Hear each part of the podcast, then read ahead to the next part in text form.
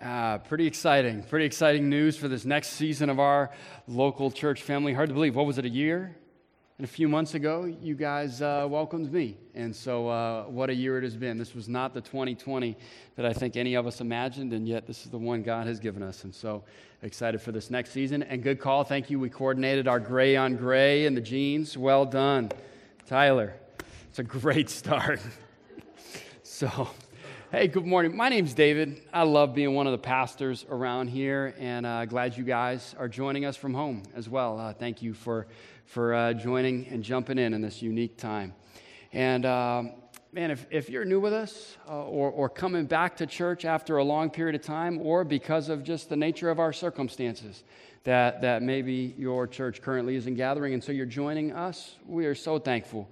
Here's my encouragement: we don't want anything from you. Right? Instead, we want something for you. Here's our hope at Hillcrest. This is who we hope we are, that we hope we're a people helping people find life with Jesus, one life at a time.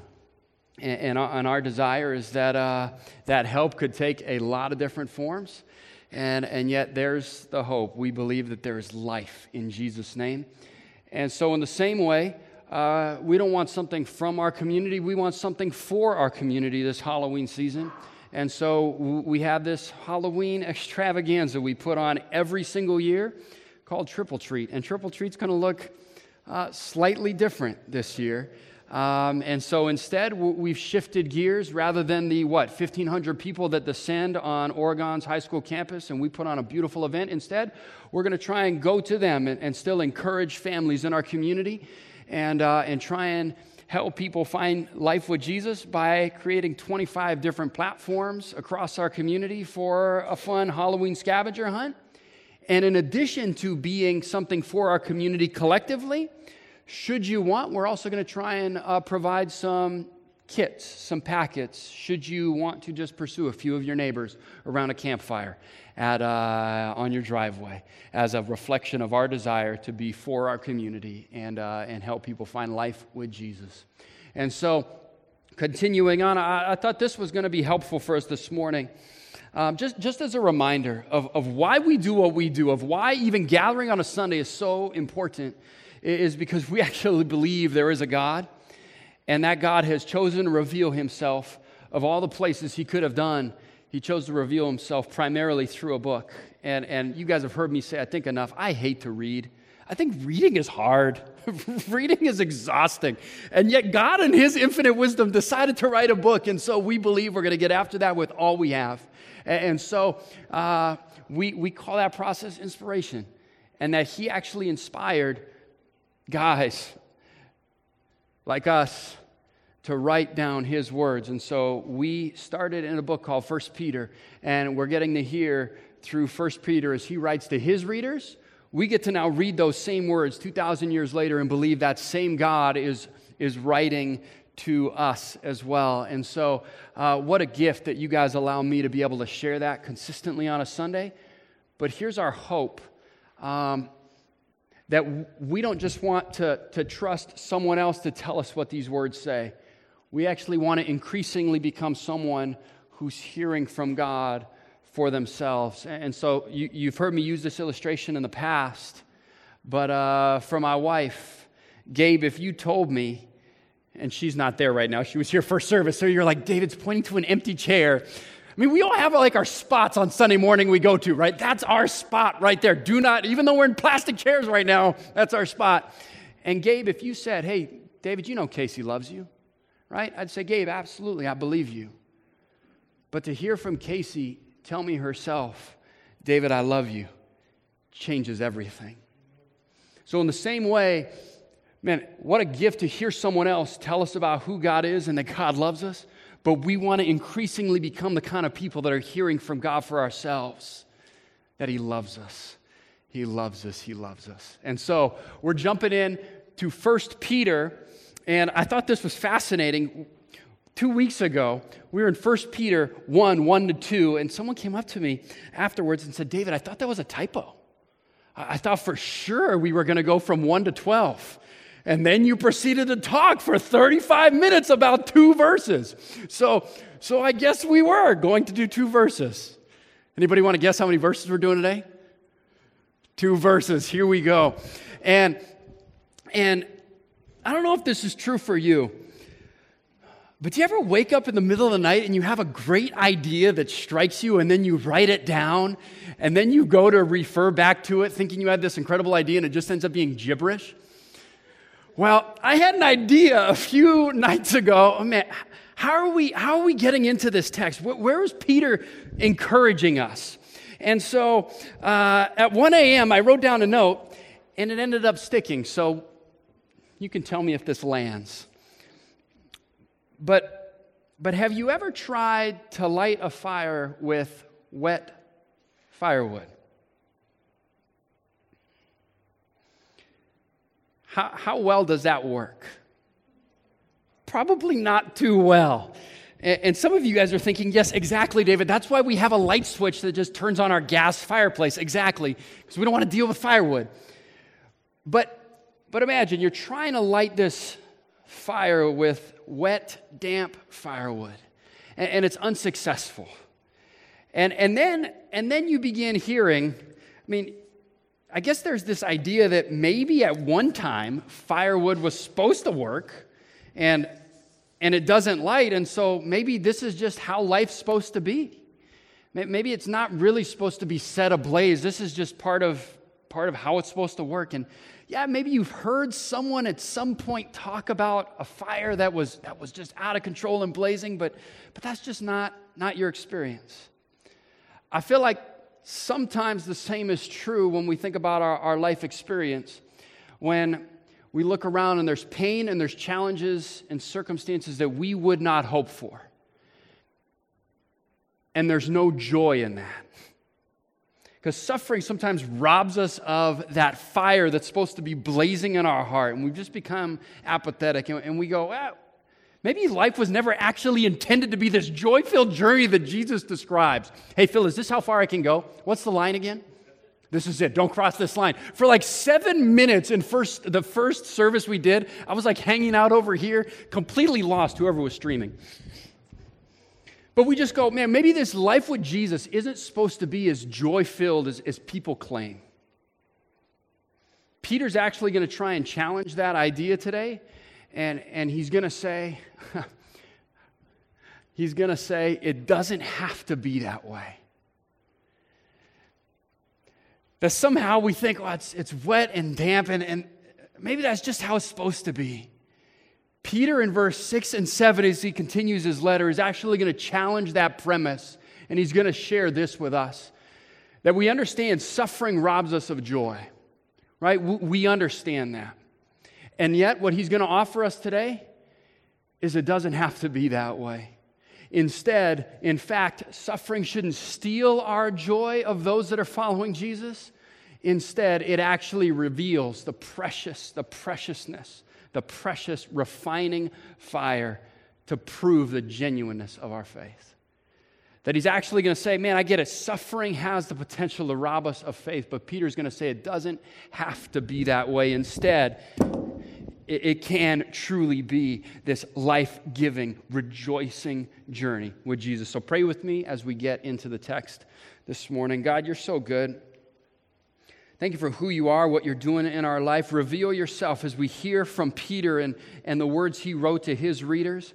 Help us hear with fresh ears and see with fresh eyes the power of what you're sharing through his words. Thank you, Jesus, for your glory, we pray. Amen. Amen. So we're going to go back to verse 3. I thought Eric did a great job helping us see the power of verse 3 to 5. And then I'm going to read to verse 9. But this week, we're going to settle on 6 and 7 and try and see what Peter has for us. So here's what he says. Blessed be the God and Father of our Lord Jesus Christ. And sorry for you guys, right? You guys are like that door is right in your way from seeing those words. But you have your Bible out, Eric. You're doing a great job here. So blessed be the God and Father of our Lord Jesus Christ. According to his great mercy, he has caused us to be born again to a living hope through the resurrection of Jesus Christ from the dead, to an inheritance that is imperishable, undefiled, unfading, kept in heaven for you, who by God's power are being guarded through faith for a salvation ready to be revealed in the last time. In this you rejoice, though now for a little while, if necessary, you've been grieved by various trials, so that the tested genuineness of your faith, more precious than gold that perishes though it is tested by fire, may be found to result in praise and glory and honor at the revelation of Jesus Christ. Though you have not seen him, you love him. And though you do not now see him, you believe in him and rejoice with joy that is inexpressible and filled with glory, obtaining the outcome of your faith, the salvation of your souls. And so we're going to try and pull this text apart in three ideas, and it is anchored in that reality. Suffering robs us of joy. There's no doubt. But Peter is going to tell us it doesn't have to be that way. Instead, for those that find their significance in Jesus, suffering shouldn't steal the joy from those of us that find that to be true. Instead, it's the precious refiner that reveals our faith. And so here's where Peter continues. He says this: in this you rejoice. In this you rejoice. What's the this referencing? What is he referring to? In this. What's the this? You ever in a conversation with someone and then they say, hey, remember that idea that we were talking about? What idea? That idea that I just told you about. So in this you rejoice. Here's what Peter just finished sharing with us. Here's what he said. Blessed be the God and Father of our Lord Jesus Christ. According to his great mercy, he has caused us to be born again to a living hope through the resurrection of Jesus Christ from the dead, to an inheritance that is imperishable, undefiled, unfading, kept in heaven for you, who by God's power are being guarded through faith for a salvation ready to be revealed at the last time. In this you rejoice. What's he telling us? We rejoice in God giving us this living hope, giving us this great mercy, gives us this living hope through the resurrection of the dead, a catalytic event that happened 2,000 years ago. We believed some dude rose from the dead, and now 2,000 years later, Sunday after Sunday after Sunday, we continue to gather collectively to worship that God. And he's keeping our inheritance, an undefiled, unfading, imperishable treasure. And who's guarding that for us? How do I wake up tomorrow knowing that's going to be true? Because I'm some smart guy? The preciousness of verse 5 is God is guarding that for us. What's the emotion Peter says we should be filled with when we hear and see that reality?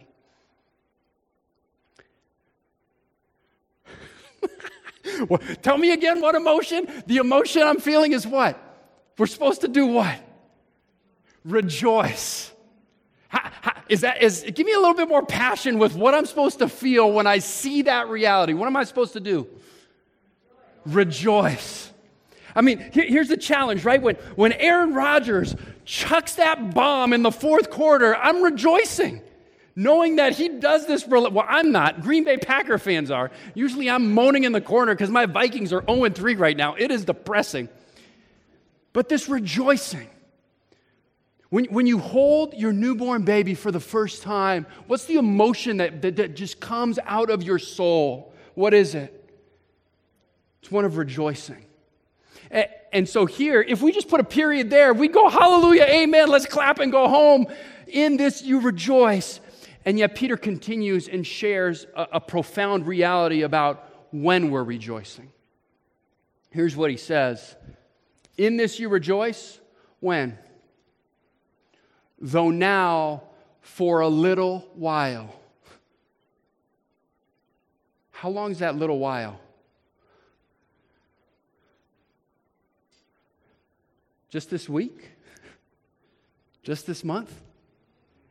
When Peter uses that language, what does he have in view? 70, our life. Though now, for a little while.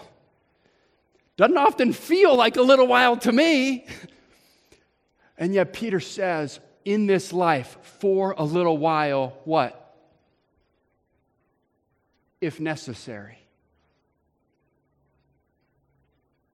If necessary, deemed by whom? Who's deeming the challenges of my life necessary? Not me. Not me. If I could avoid, I mean, I had like this hangnail over here. It was killing me. If I could avoid this stuff, and yet he's going to tell us who's deeming it necessary. The God of the universe deeming these circumstances necessary. In this you rejoice, though now for a little while, if necessary, you've been grieved by various trials. That there are things pressing in on your life. And so here's the challenge for me. I don't know if this will resonate, but for me, sometimes I hear these Bible words. I hear these ideas that I've heard over and over and over, and I don't often have a clear definition for them. And so we're going to try and come up with a definition of what suffering is. Because Peter says, in this you rejoice, though you've been grieved by various trials. What is that? What are those? We're going to try and make an attempt to define suffering. So we're going to start with an actual state, our current experience, whatever that might be. Here's the one I shared first service. And I made quick to make sure it was my abs I was talking about, not my wife's abs. Someone came up after and was going, oh, it made me cringe for a little bit. My abs. But it's Casey's suffering because she has to endure the 0-pack abs, though she would desire maybe something else. And so the actual state that she has to endure is my flabby 0-pack abs. We're headed to the Great Wolf Lodge in a couple weeks. Oh, man. A dad bod coming out. Here we go. But that's just life, right? My actual state. And Casey having to endure that reality.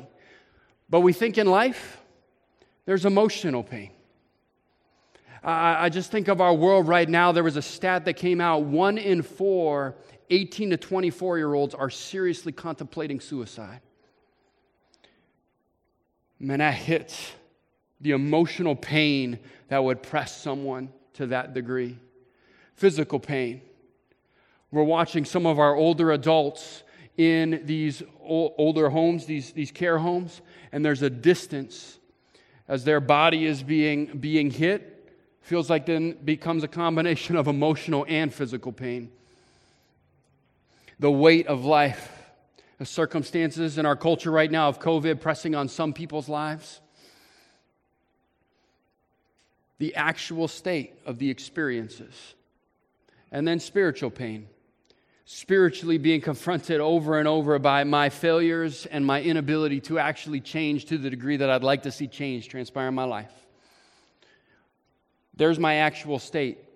But what makes that suffering? Why is that suffering? Here's how it makes sense to me. That the suffering then is, here's where I presently live. And then on another end, it's where I'd like to be. Currently, my abs aren't where I want to be. The desired state, a 6-pack Casey would love. The emotional pain. In California, talked to a buddy of mine. His grandparents' house burned down, and there's pain. Why is that suffering? The desired state? They wouldn't want their house burned down.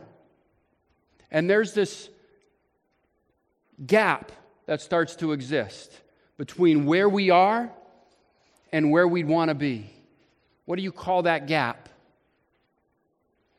Between our actual state and the present circumstances we have and the desired state of where we'd want to be. Where there's no more pain, that emotional hurt, the physical ailments. What is that? There was an elder back in California, his name was Dan Jones, and we were discussing this distinction one day, and he said, you know, that's suffering. The gap between my actual state and my desired state is suffering. Where I am currently and the pain I'm experiencing, and where I'd actually hope to be. And Peter says to his readers who are experiencing an actual state of suffering, what does he tell them? He says, in this you rejoice. Why? How could they rejoice in the midst of pain, in the midst of that actual state?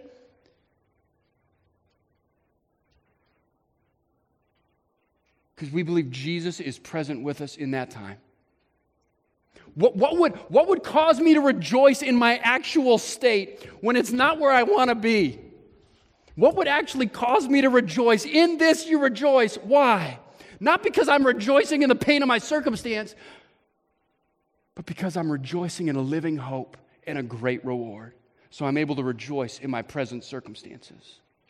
And so we're going to try and unpack some misconceptions of suffering, and then the truth of suffering, and then I'd love to see how this actually plays out in our lives.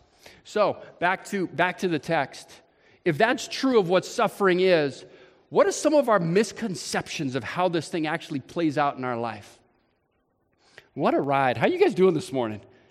Jeff, you with me? Jeff's okay? So Jeff told me this. He said, David, maybe you should stop pausing between your points and just keep your points going. But man, I just miss you guys too much in a little bit of this interaction that just needed to take a pause, a break, and then we'll get back into it. Because we talk about suffering, and then there's misconceptions of sometimes what we believe those sufferings to be. Here's what I think Peter's telling us. In this you rejoice, though now for a little while, if necessary. So what are the implications of if necessary? What are sometimes the misconceptions we have of what suffering is? What it seems to me is, sometimes we view it as God's punishing me. My business isn't going as well as that I want. God must be punishing me for something. You know, my life and my relationship goals aren't happening at the degree I'd want them to. God must be punishing me. Instead, we read those words, if necessary, and it actually gives us a different vantage point. That we sometimes view suffering just as a pure consequence of chance. Maybe, again, vocationally, I didn't get the promotion. Or we're seeing some challenges with our kids, and they're making choices that I would not want them to make. And it's somehow this view of chance. Instead, if necessary. Who is deeming these necessary? We believe God is actually intimately involved in the details of our lives.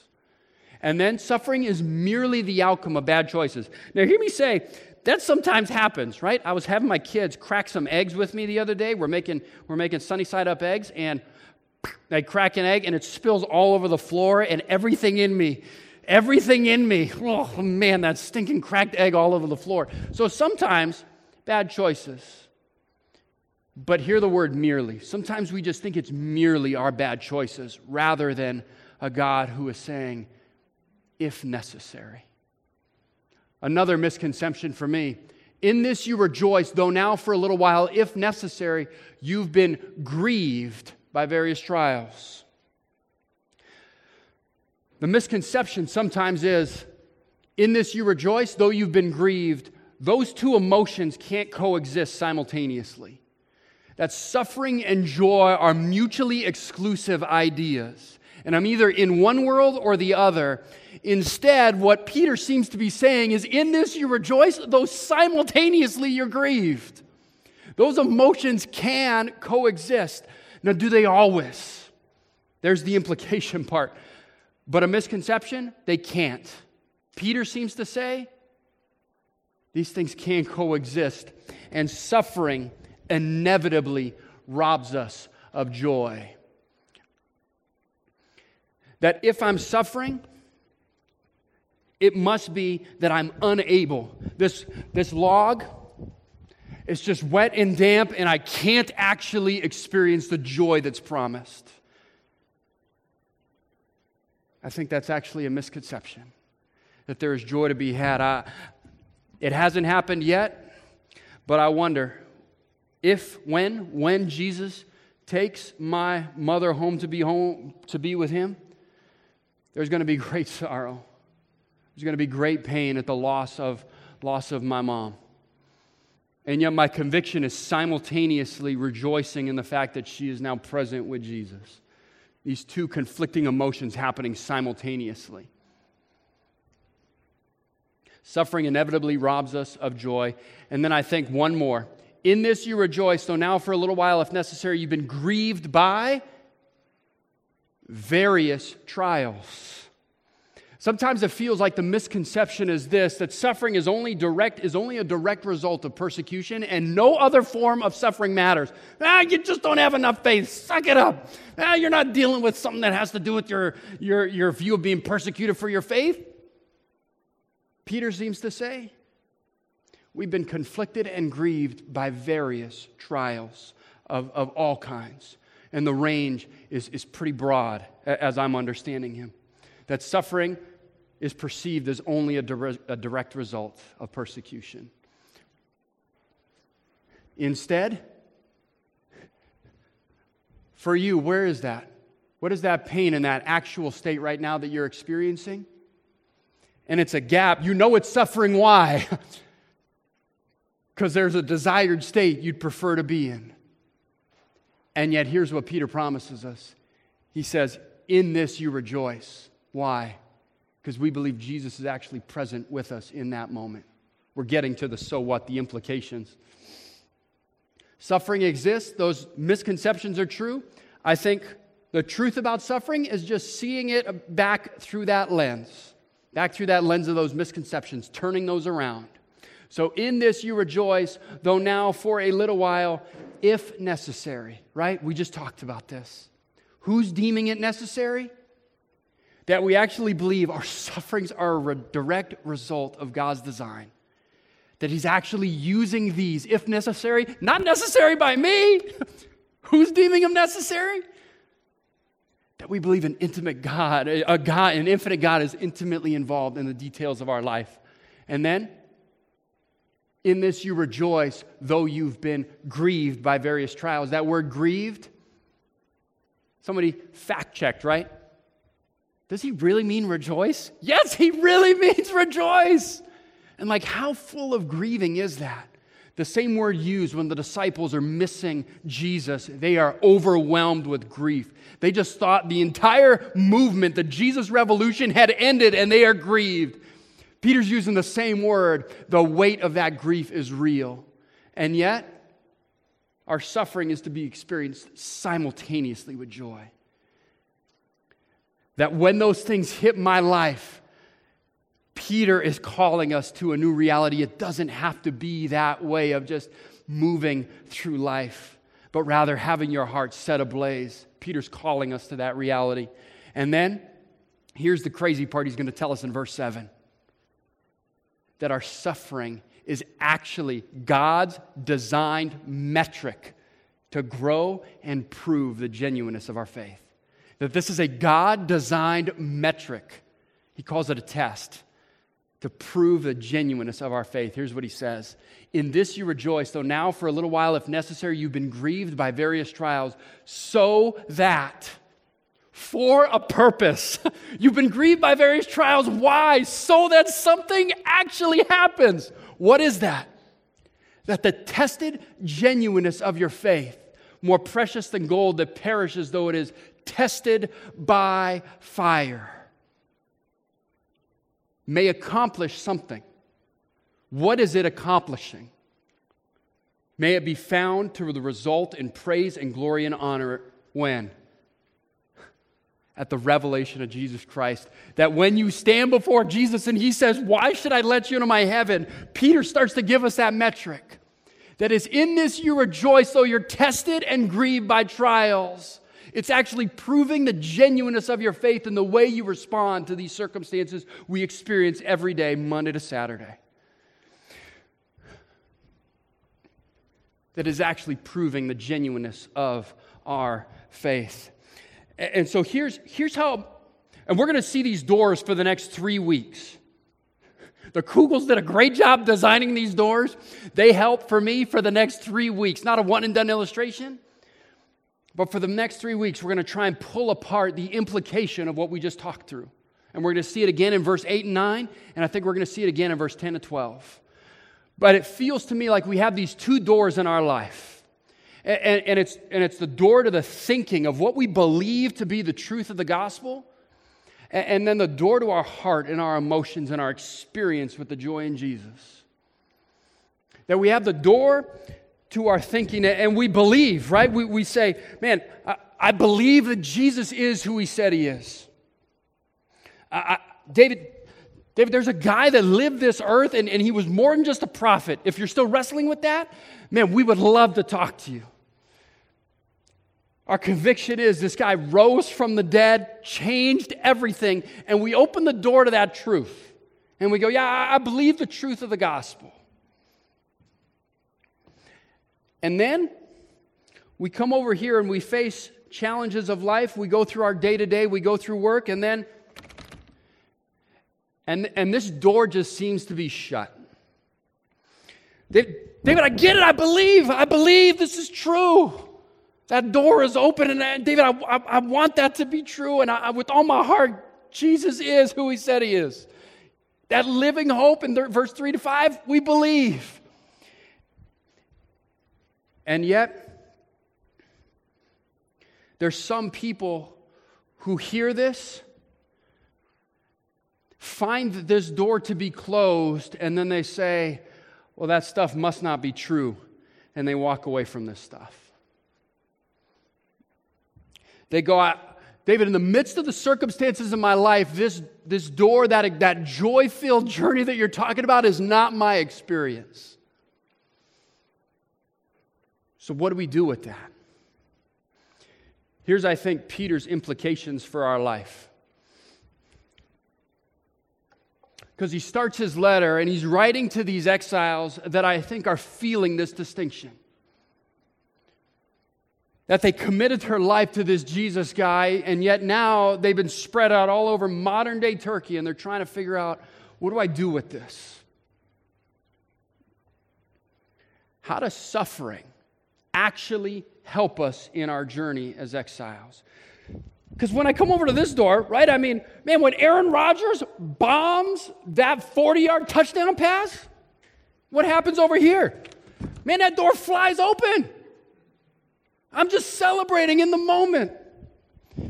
When the birth of my kid happens, and I know the reality, well, man, no, you're like me, and I'm going to change diapers for the next 2 years. It's going to be an exhausting process. Did you guys know we're having another baby January 7th?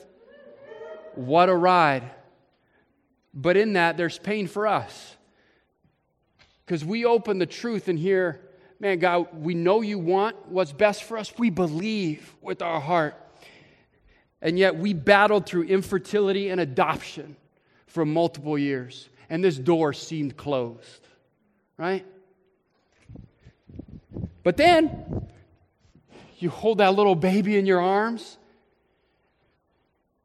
and there's emotion that accompanies that, and this flies open. How does suffering actually help us in our journey as exiles in this world? We're not tourists, right? Remember the 3 different categories? Week 1, we're not tourists just walking through this life, just enjoying the sights, but actually staying as far away as we possibly can from this place. And I'm just getting comfortable in my own little environment, but I'm also not immigrating to this world. Instead, Peter says, live as exiles, live as strangers, longing for your eternal home. So how does suffering actually help us in this world? What are the implications? What's the so what? For me, it starts with this. Suffering actually helps us identify what we truly value, love, and worship. Because on some level, for many of you, my actual state of being a Minnesota Vikings fan, you don't feel any pain in that whatsoever. When I'm watching the game, there is this door of emotional whatever is getting flown open. For you guys, you're like, it's the Vikings, who cares? My experience with my abs being a no-pack, again, for many of you, you're like, David, that doesn't change my life whatsoever. But by identifying what we truly value, love, worship, where we're finding joy, we begin identifying that gap, right? I say, I believe in the truth of the gospel.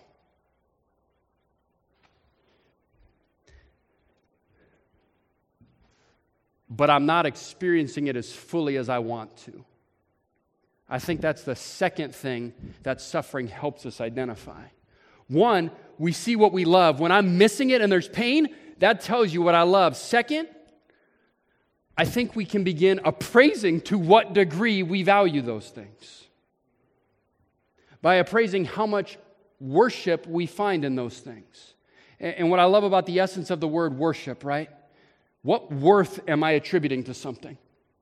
So I could have told you all day long, my car doesn't matter, but then when my kids ding it with the other door, man, that car paint starts to matter a whole lot more. And I begin appraising to what degree those things matter in my life. I think the same is true with suffering. If I truly believe with all my being, Jesus is present with me in my actual state, and I open the door to the truth of the gospel, but over here, I'm not experiencing as much of that joy in the journey. What did I just learn in that moment? I just appraised to what degree I actually believe the truth of the gospel. And some people go, well, it's not true. I'm just going to chuck it. This door's been closed. I'm just going to get rid of this Jesus guy. Instead, here's my hope. We appraise and we keep returning back to the well that is the truth of the gospel and the living hope and the resurrection from the dead. And then third, here's what it feels like to me suffering does. It comes from a quote by C.S. Lewis where he says this. He says, God whispers to us in our delights, but he shouts to us in our pains. Suffering, how does suffering help us in this journey? I think God is wooing us back to himself to say, David, what really matters in this life? What are the things that really, truly matter for your life, David? And he's saying, it's me. He's saying, I'm the ultimate source of joy. And he's wooing us back to himself. So here's my encouragement this week. Opening the door to the truth of the gospel. We believe verse 3-5. And this week, maybe a little bit more fully, beginning to appraise and identify the things that we value. Pray with me. God, you're so good. Thank you for who you are, what you're doing in our life. We want to believe more fully the words of Peter. It doesn't have to be this way, that suffering, we understand, robs us of joy. But we want to believe it doesn't have to be that way. Instead, suffering doesn't need to steal our joy. Jesus instead provides the precious refiner that reveals our hope in you, and we want to lean into that. We want to see whatever's confronting us this week, that it is you're using it to draw us back to yourself. Thank you, Jesus, for your glory, we pray. Amen.